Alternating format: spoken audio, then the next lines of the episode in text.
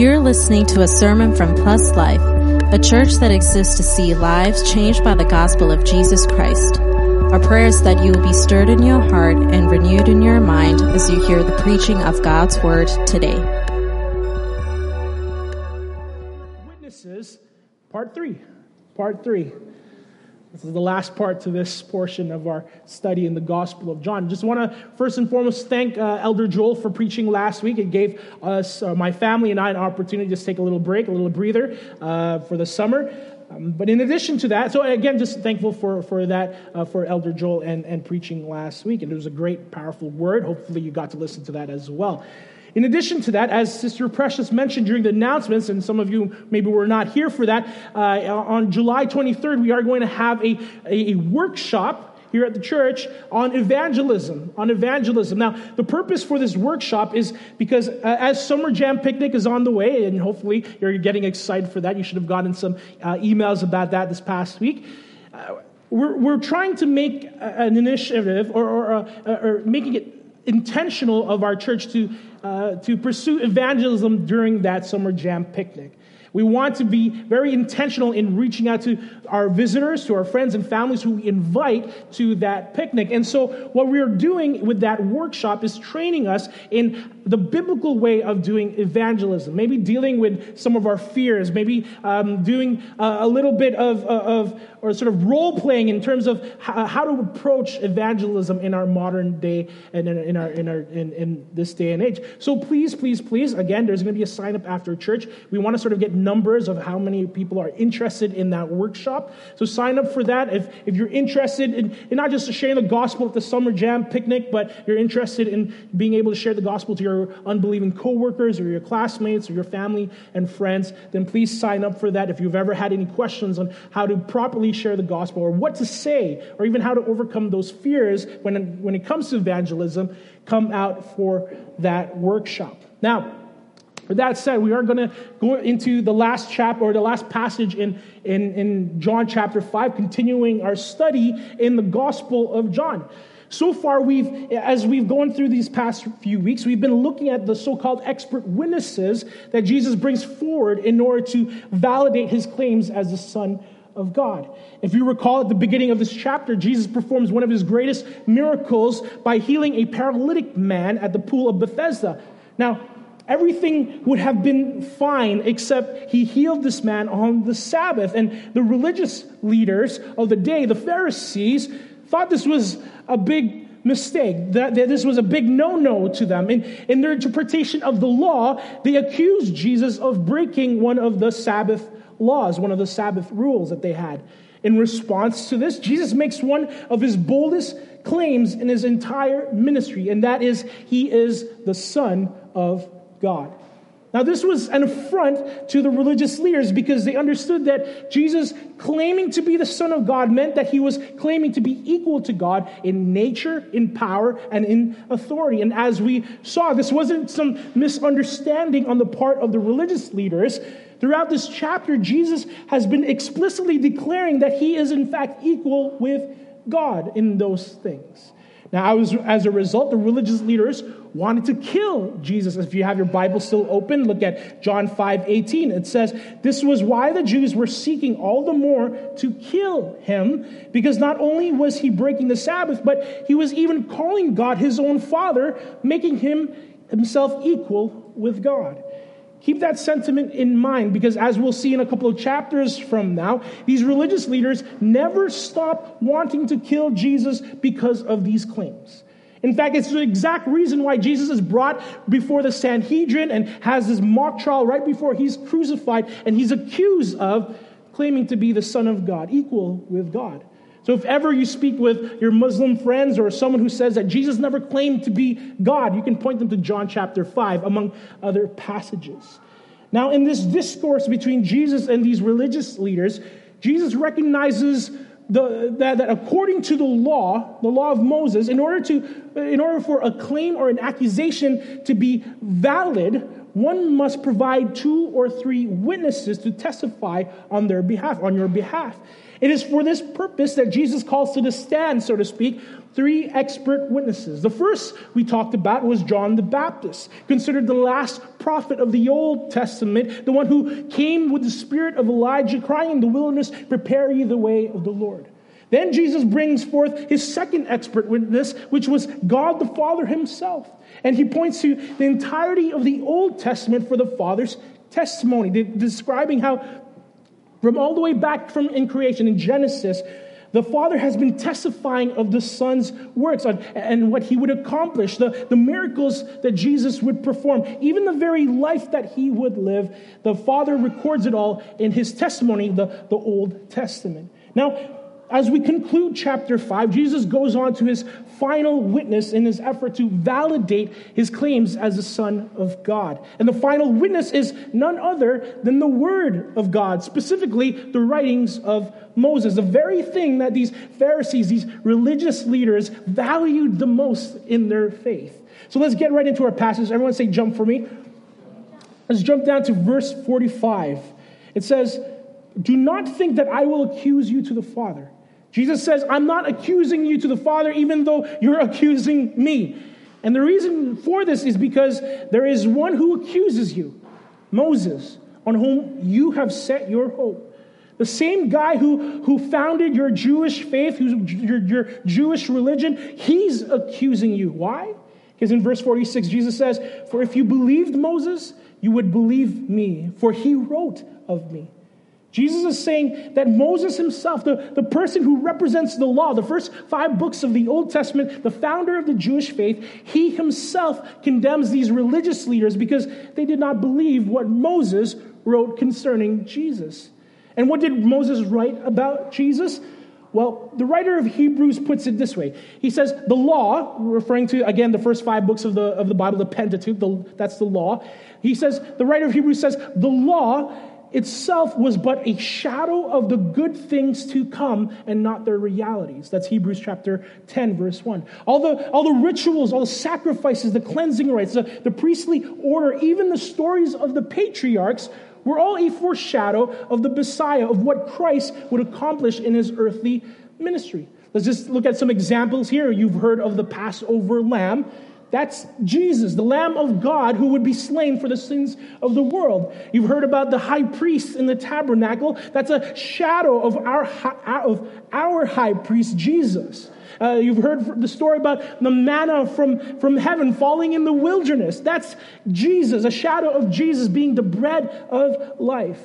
You've heard about the story of the, the, snake being lifted up in the wilderness, uh, and, and, and those who looked on it would be healed. That's Jesus defeating the serpent, Satan, on the cross for our healing. Even the story of, of, of the rock that Moses hits, uh, who, who, that he strikes in the wilderness to bring forth water for the people in the wilderness.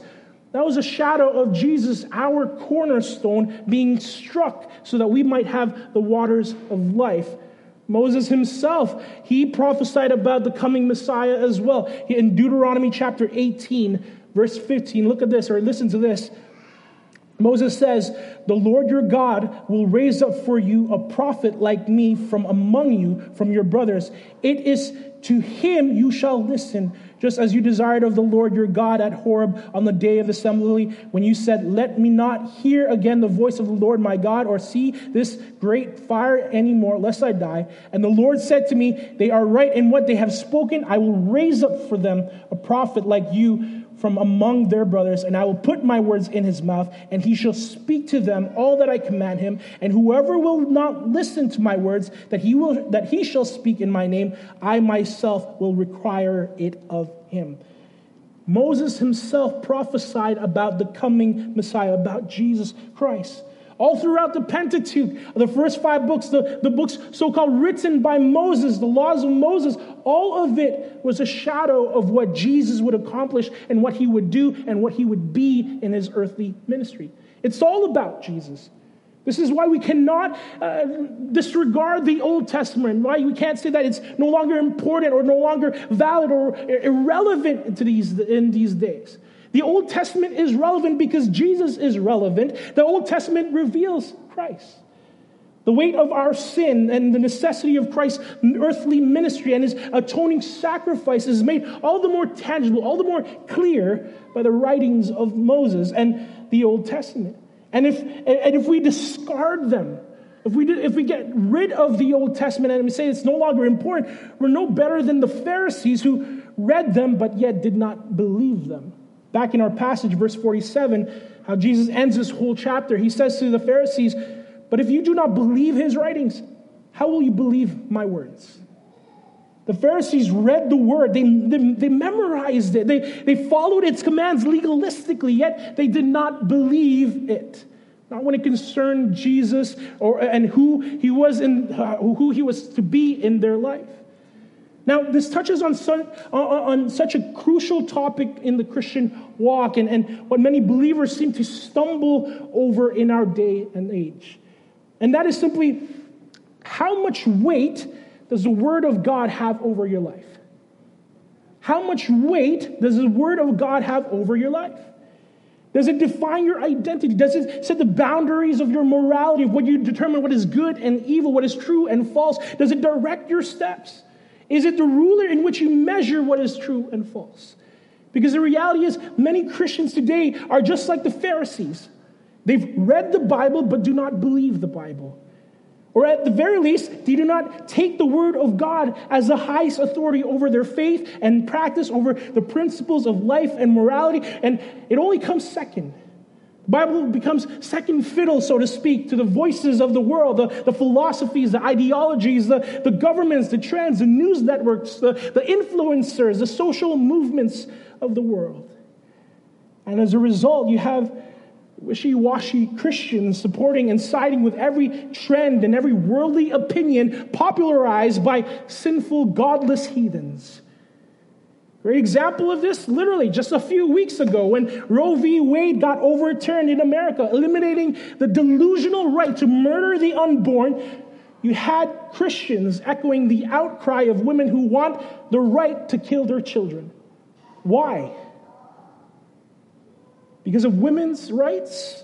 Because it's what all the celebrities are tweeting about? Because it's what the world says you should be upset about? Certainly not because the Bible says that you shouldn't murder, or that every human life, whether inside the womb or outside the womb, is an image bearer of God, or that the killing of children is one of the most horrific and sinful crimes only committed by sinful, godless pagans in the Bible. Yet we have Christians defending,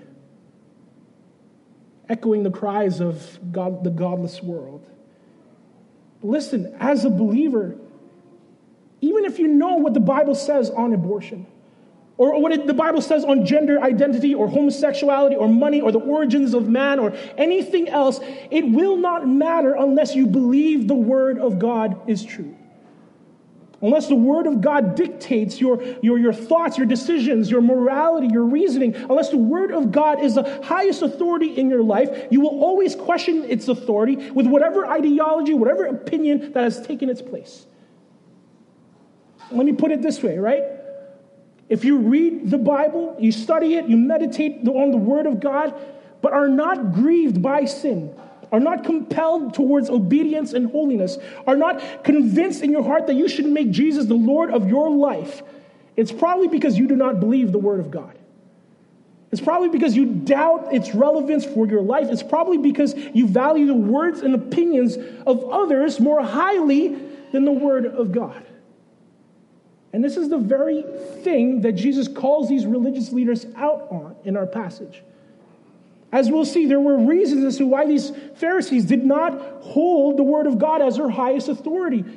And unfortunately, I feel that we too can fall into those same sets of, uh, of that same mindset, the same attitudes towards the Word of God.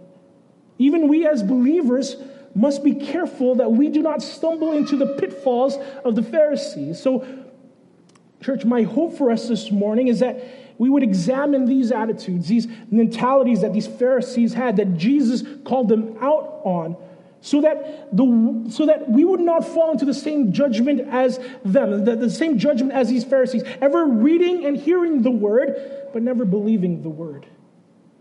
Beloved, my hope this morning is that if you find yourself in relating to these Pharisees this, this, this morning, these religious unbelievers, when it comes to the Word of God, that you would repent, that you would place the Word of God as the highest authority over your life, that you would truly make Christ Lord over your life. Because again, as Jesus said to these Pharisees, if you do not believe the Word, how can you believe in Christ? So let's take a look at these pitfalls that these Pharisees struggled with so that, that we can learn how to avoid them. We can learn what to avoid ourselves. Let's jump into our passage again. Let's say jump again. Double jump. That's great, you know. Picking up where we left off from the previous sermon, verse 39.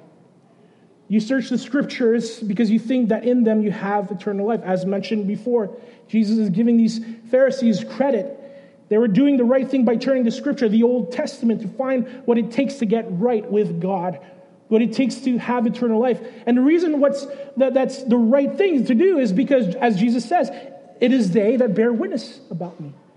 But here's Jesus' first charge against these religious leaders. It says in verse 40, Yet you refuse to come to me that you may have life.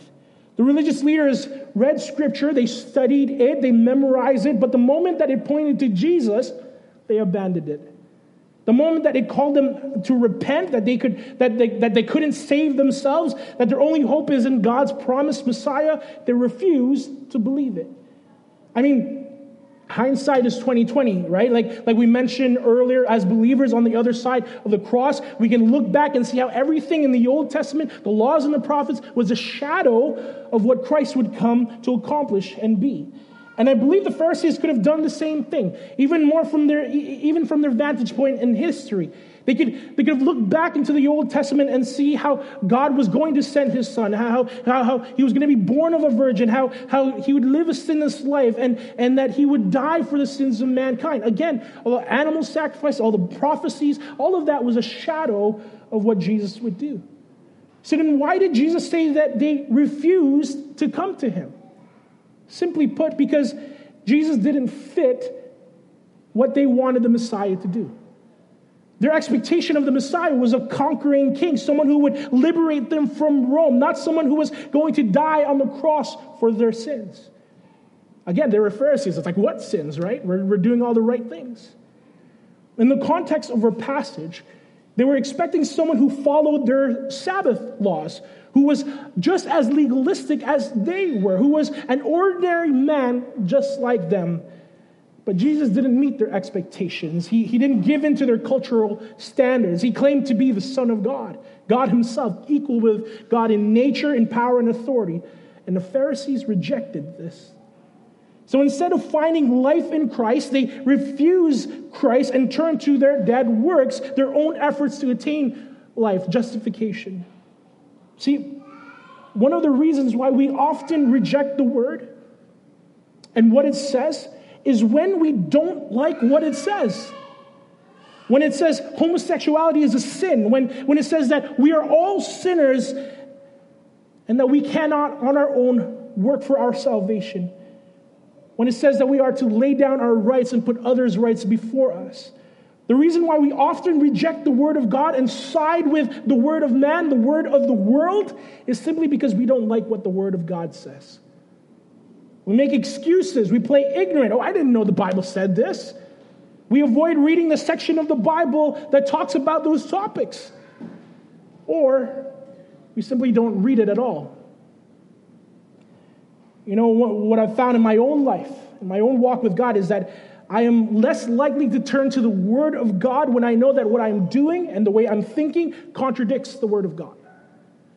When I know that the way I'm thinking or what I'm doing or how I'm living goes against what the Bible says, I run from it.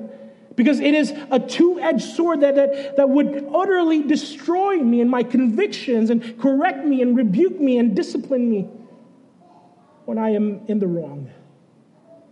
Hebrews chapter 4, verse 12, right? That's what it says. For the word of God is living and active, sharper than any two edged sword, piercing to the division of soul and of spirit, of joints and of marrow, and discerning the thoughts and intentions of the heart. And in my flesh, I would rather turn, I would rather run to something that's easy, that's comforting, something that affirms my perspective, that coddles my flesh and approves of my sin. I end up seeking a satisfaction and life and fulfillment in something outside of the word of Christ and outside of Christ himself. And as a result, the word of God loses its authority over my life. Can anyone else relate to this? What ends up happening is I, as, as we flee from Christ and the word that proclaims them is that we search for life and satisfaction elsewhere and, and we end up becoming even more burdened with guilt, digging a deeper hole into sin, further consumed with the lies and wrongful emotions that we bear, more thirsty for what truly satisfies, like drinking ocean water. Here's the remedy Come to God for life and not the world. Come to God for life and not the world. Only God can truly satisfy the weary soul, burdened by sin, weighted, weighted down by the lies of this world. The Bible says that God satisfies the longing soul and the hungry soul he fills with good things. The Bible says that if you draw near to God, he will draw near to you, and that he is near to the brokenhearted and saves the crushed in spirit. The Bible says that God is, is good and forgiving, abounding in steadfast love to all who call upon him, and that if we confess our sins, he is faithful and just to forgive us our sins and to cleanse us from all unrighteousness. That's what the Bible says. But you would not know that unless you came to God through it, through the word, for life, for direction, for hope, for dissatisfaction, for satisfaction in life. The Word of God contains life. Psalm chapter 1, verse 1 to 3 says, Blessed is the man who walks in the counsel, uh, blessed is the man who walks not in the counsel of the wicked, nor stands in the way of sinners, nor sits in the seats of scoffers. But his delight is in the law of the Lord, and on his law he meditates day and night. He is like a stream planted by streams of water that yields its fruit in the season, and its leaf does not wither. In all that he does, he prospers. That is a promise of blessing when we spend time in God's Word. Listen, it's true that when you, when you come to the Word of God, in your sinfulness, in your flesh, there will be things that are often convicting, rebuking, even painful to receive. But understand that that pain is God chiseling out, carving out the parts of us that, that if left unchecked could lead to death, destruction the ruining of our relationships, of our families, the squandering of our blessings. Listen, the Word of God is a scalpel that cuts out the cancer of sin. And listen, you can rest assured that God's discipline in your life through His Word is always done in love. Always done in love. Hebrews chapter 12, verse 6 to 7 says, For the Lord disciplines the one he loves and chastises every son whom he receives. It is for discipline that you have to endure. God is treating you as sons, for what son is there whom his father did, does not discipline? Listen, the conviction you feel, the rebuke you experience, the discipline you encounter as you seek God in His Word is evidence of your position as a child of God. Do not run from it, embrace it, welcome it, count it a blessing that God is dis- disciplining you.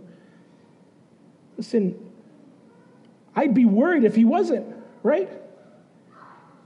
If in your sin God hasn't been correcting you, drawing you back to himself, disciplining you, edifying you, refining you through his word, I'd be extremely worried.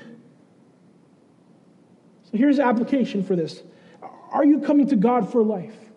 Or are you turning to the things of this world? Are you turning to the world because it affirms you in your, in your sin, in your thinking, in your behaviors, in your perspectives?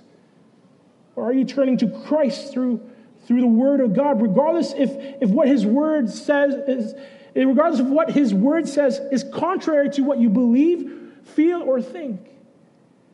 Are you turning to the Word of God to be corrected? To find real life and satisfaction, to be edified by it? Welcome the correction that the Word of God brings. come to God for life and not the world. Let's go back to our passage in verse 41. I do not receive glory from people. Jesus says, right? Jesus is saying that he doesn't receive his praise or his honor or his recognition from man, from humanity. That's not what he's living for. Remember that. He's gonna, we're going to come back to that. Jesus then says in verse 42 But I know that you do not have the love of God within you. I have come in my Father's name, and you do not receive me. We talked about this in the previous sermon in verse 43. The word receive in the original Greek has to do with, with attaining something, but when used in the context of a person in a relationship, it's similar to how a husband receives his wife or a wife accepts her husband.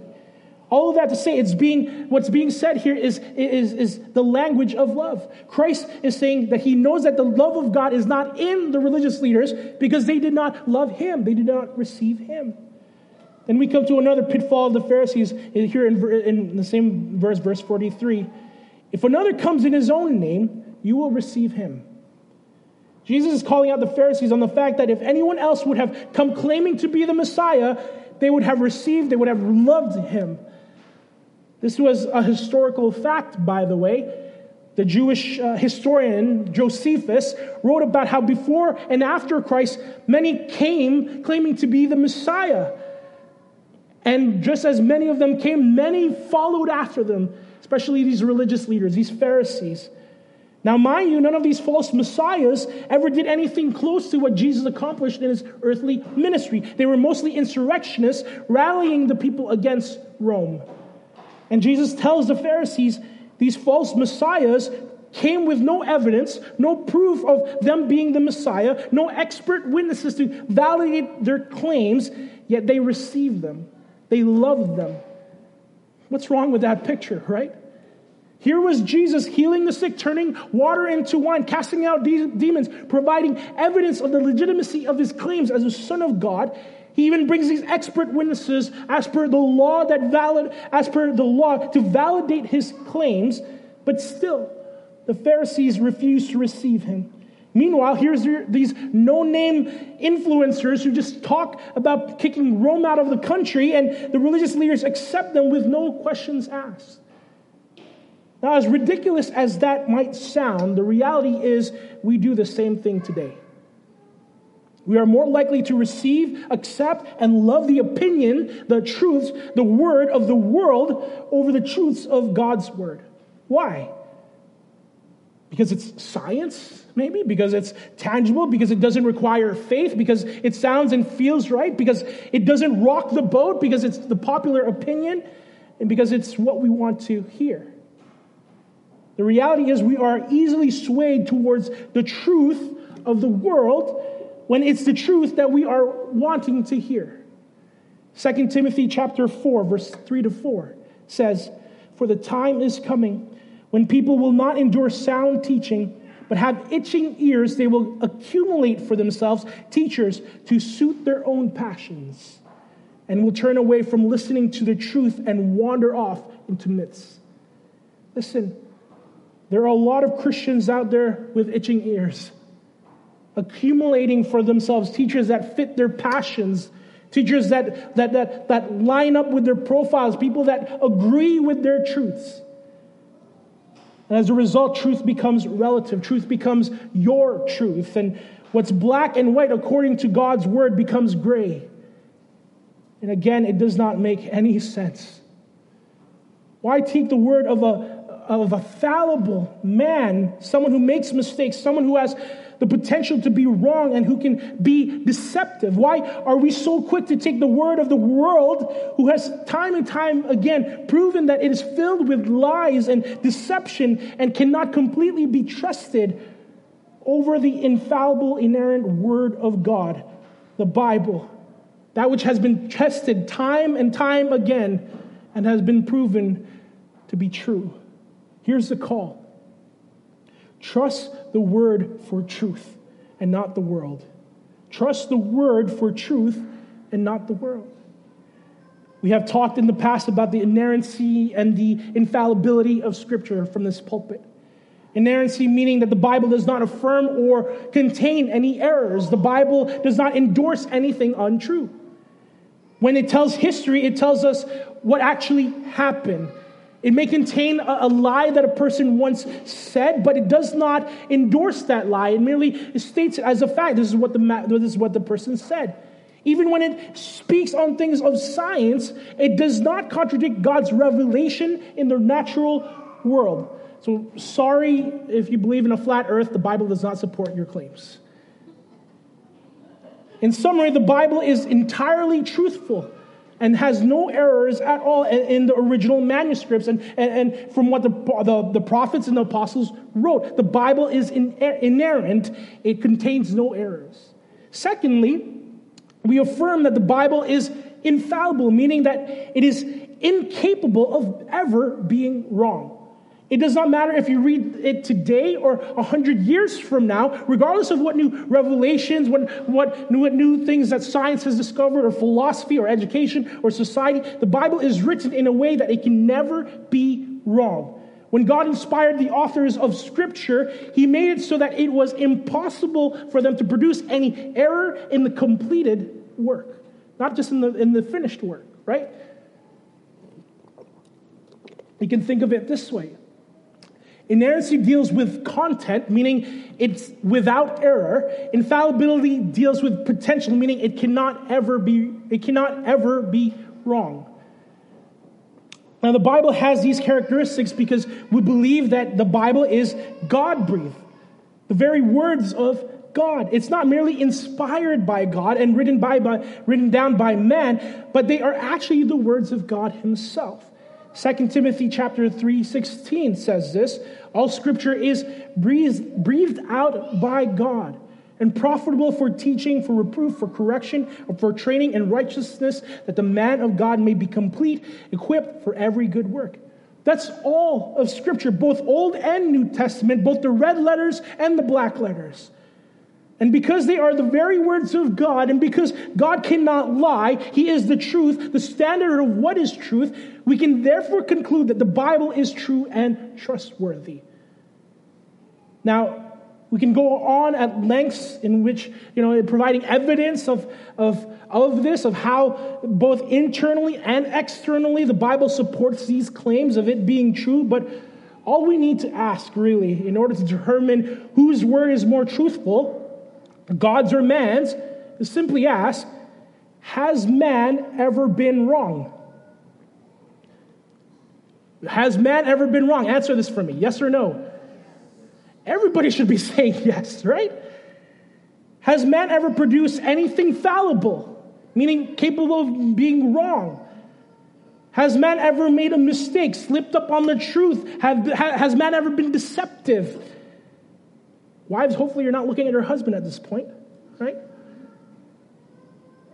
Better question, right? And you can relate this back to yourself. Have you ever told a lie? Have you ever believed in something that was untrue? Have you ever been wrong about something? If so, if you know in yourself you are capable of being wrong, what makes you think that these influencers, these philosophers, these teachers, these scientists, these politicians, these celebrities, what makes you think that their word is more truthful than the very word of God Himself? These people whose opinions you hold in such high regard, whose theories you live by, whose words shape your thinking, why do you believe that their word is more trustworthy than the word of God? I think what it boils down to is whether or not you truly believe that the Bible is the Word of God. Because if it is, because if you believe that, there ought not to be any doubt in your mind which one is more true. There, ought to, there, there shouldn't be any other word or any other philosophy or other teaching that should direct your life, that should shape your thoughts. Again, sola scriptura is what we live by in this church. Scripture alone is our highest authority when it comes to faith and practice and life itself. Everything else is measured by the Word of God, not any other word, not the word of the world. And listen, if that is a hard truth to swallow, let me tell you, you're in the same boat as these Pharisees. These Pharisees who studied the Word of God all their life but never believed it because they preferred the words of man, the preferences, the opinions of man over the word of God. And as Jesus asked, if you do not believe these things, the, the, the, this thing that Moses wrote down, how will you believe my words? If you do not, by faith, trust that the word of God is true on the matters of morality of life and practice, how can you ever believe the claims that Jesus died for your sins, that he rose from the grave, that he's gone to go prepare a place for you, and that he's coming again soon? If you do not trust the word of God for the simple truths of life, how much more the grand revelations of Christ's divinity? divinity? I challenge you, believer. Search what is, what is it that you truly believe in? Whose word do you hold in high regard? Is it the word of fallible men? Men who can be wrong? Or the very words of God? Trust the word for truth and not the world. Now let's go back to our passage and see the last thing that Jesus calls these Pharisees out on. Anyone getting hit with these things? I feel like sometimes I'm, I feel like I'm getting hit too. Verse 44. How can you believe when you receive glory from one another and do not seek the glory that comes from the only God? Jesus gets to the heart of why these religious leaders did not believe the word of God. It was because they longed more for their own glory rather than the glory of God. If you remember, Jesus spoke on, on glory before. In the same passage, in verse 41, Jesus said, I do not receive glory from people. He's talking about praise and recognition. Jesus wasn't after man's praise, but the Pharisees were. Remember, these were the guys who, who prayed out in the market square so that people could hear their elaborate and their elaborate and long prayers. These were the guys that Jesus called the whitewashed tombs, guys who were, uh, who were all about the externals but dead internally. Later in the Gospel of John, John records how in John chapter 12, verse 42, he says, Nevertheless, many even of the authorities believed in Jesus. But for fear of the Pharisees, they did not confess it so that they would not put so that they would not be put out of the synagogue for they loved the glory that comes from man more than the glory that comes from God. Same thing in chapter 5. Jesus points out their motivation for why they did things, why they believed a certain way, the approval and praise of man. And unfortunately, in a world where everyone is a Pharisee, where everyone on social media is is clout chasing, virtue signaling, flexing, putting up posts of their best life, making their opinions heard. It's easy as believers to get caught up in the pressure of wanting to be or have the same thing. To be accepted by that popular world, the popular view of things. It's easy as believers to fold to the pressures of all those screaming and throw and, and, and, those who are screaming and throwing a tantrum, wanting to be affirmed in their sin. And it's just as easy to affirm them in the guise of being loving and gracious. But that's not loving, it's enabling. It's not being gracious, that's just withholding and denying the truth all for the sake of what? Being accepted, being perceived in a certain light, so that you won't offend people, being received by the world, as Jesus says in our passage, to receive glory from one another. That's often why believers cave into the pressures, into the lies of this world. Here's a call, and uh, as we close this morning. Desire the praise of God and not the world's. Desire the praise of God and not the world's, not the praise of man. Jesus said in Matthew chapter 10, verse 26, So have no fear of them, for nothing is covered that will not be revealed, or hidden that will not be known, talking to his disciples. What I tell you in the dark, say in the light, and what you hear whispered, proclaim on the housetops. And do not fear those who kill the body, but cannot kill the soul. Rather, fear him who can destroy both soul and body in hell. Listen, beloved, in this life, you only have one audience that matters. You only have one audience that matters. only one whose praise and honor you should be seeking, only one whose affection and approval you should be pursuing. And it's not some politician or a coworker or a family member. It's certainly not some social media influencer. The only approval you ought to be looking for and the one that actually matters in this life and that has eternal ramifications is what God has to say about you. It's God's approval. It's your standing before God. And listen, your works, right? How you appear, how you present yourself, what you say, what you do, all of that, all the externals, does not influence your standing before a holy God.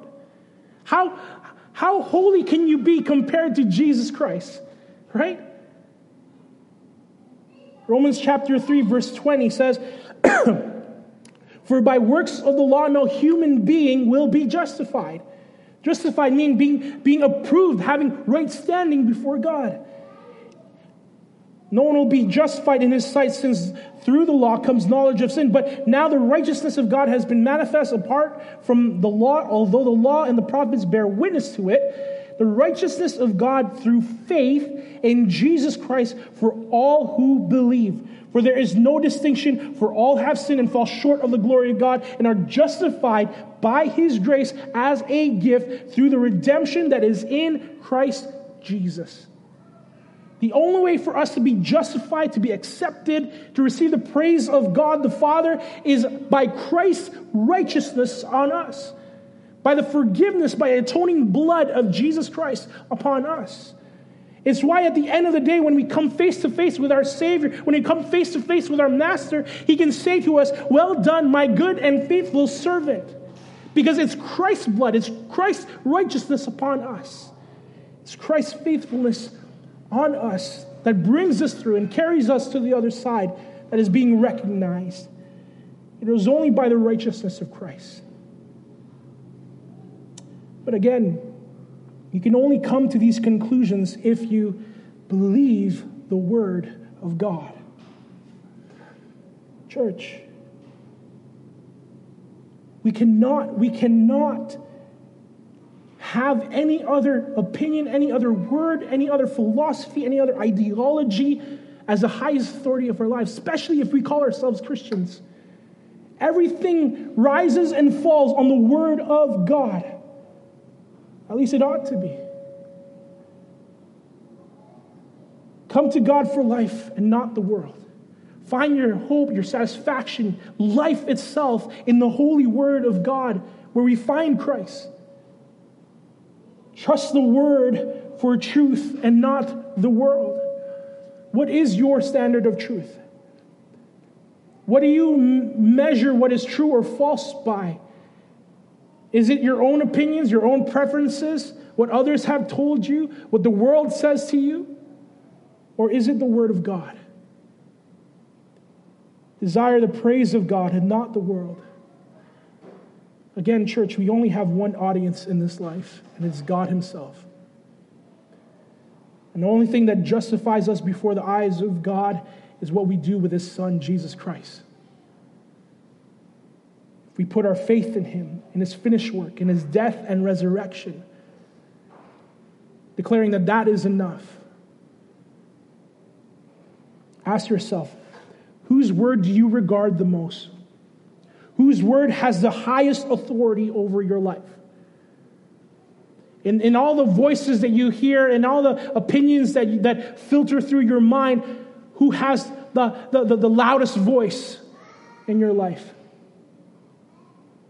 If it's not, if it's not the word of God, the words of Christ, and not just, just, not just the Gospels, right? Not just the New Testament, but also the Old Testament, the entirety, the full counsel of Scripture.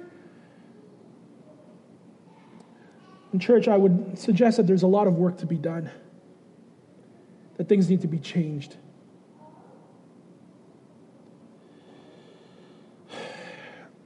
We ought to come to a place where the only thing that we can turn to in this life, even if, if everything is taken away, our reputation, our possessions, our friendships, our family, that we can continue to stand on the Word of God, that we can continue to cling on to the Word of God I was reading this past week a little further down in the Gospel of John and Peter's confession when, when, all the, when, when Jesus says to his disciples that you have to eat of my flesh and drink of my blood. And, and this, was, this was a no no, this was a taboo to the Jewish community that he was talking to. And many of his disciples walked away. And Jesus asked his disciples, the 12, he asked the 12, Will you walk away too? And I love Peter's confession, and I believe it ought to be our confession as well this morning, as we, as, and even as we go from this place, and as we wherever we go in our walk with Christ. Peter says in John chapter 6, he says, Lord, to whom shall we go to? You have the words of eternal life, and we have believed and have come to know that you are the Holy One of God. I, I, I, love this confession by Peter because he's recognizing that there's no one else that they can turn to. No one else has the words of life. Who else should we go to? And, church, that is a question that you need to answer for yourself this morning as we close. Who else do you turn to? Who else do you go to? Where else can you find the words of eternal life? If Jesus is the answer to that, then hold his word as the highest authority over your life. Let's pray.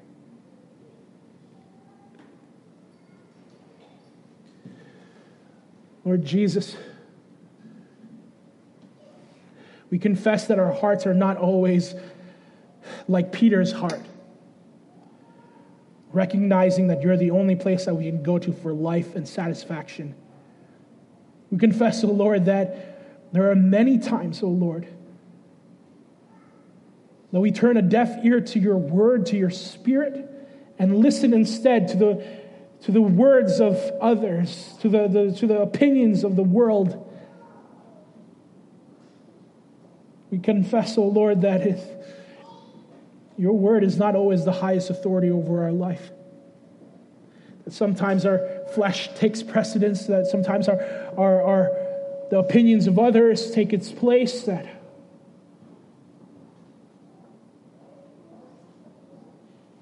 or that sometimes we, we, we even run from your word because it brings out, it draws out the sin in us. Father God, I pray that you move all our hearts this morning to repentance. That God, you would move all our hearts to desire and long to put your word first over the words of man, over the words of the world, even the words of our own flesh. I pray, oh God, that we would trust your word first that we would hear your word first, that we would, it would be your word, oh God, that we turn to first before anything else. And I pray, oh God, that if there has been any lies that we have believed, any deception that we have clinged on to, that we have put our hope and faith into, that is not from you. And the power of your spirit this morning, that those strongholds, that those lies would just fall. They would just crumble before your truth. And that, God, you would pour upon your people a fresh revelation of your truth, a fresh passion for your word, fresh hope and trust and who you say you are in your word. That we would trust again, that we would hope again, even when it's hard, even when it exposes our sin, even when it exposes our weaknesses, oh God. That we would run to you and not flee, that we would invite correction and edification, that we invite your discipline as a loving Father. So heal your people this morning, oh God. Heal our minds, correct our hearts, renew our trust in you. Return to us the joy of your salvation, God, that is only proclaimed in the holy word of God, the Bible. Help us, O oh Lord. Help our unbelief, we pray. In Jesus, your mighty name. Thanks for listening. We hope that you were blessed by the sermon today. If you would like to learn about the gospel or know more about our church, please visit pluslifepeople.com. Remember to subscribe for more content. Until next time, stay blessed.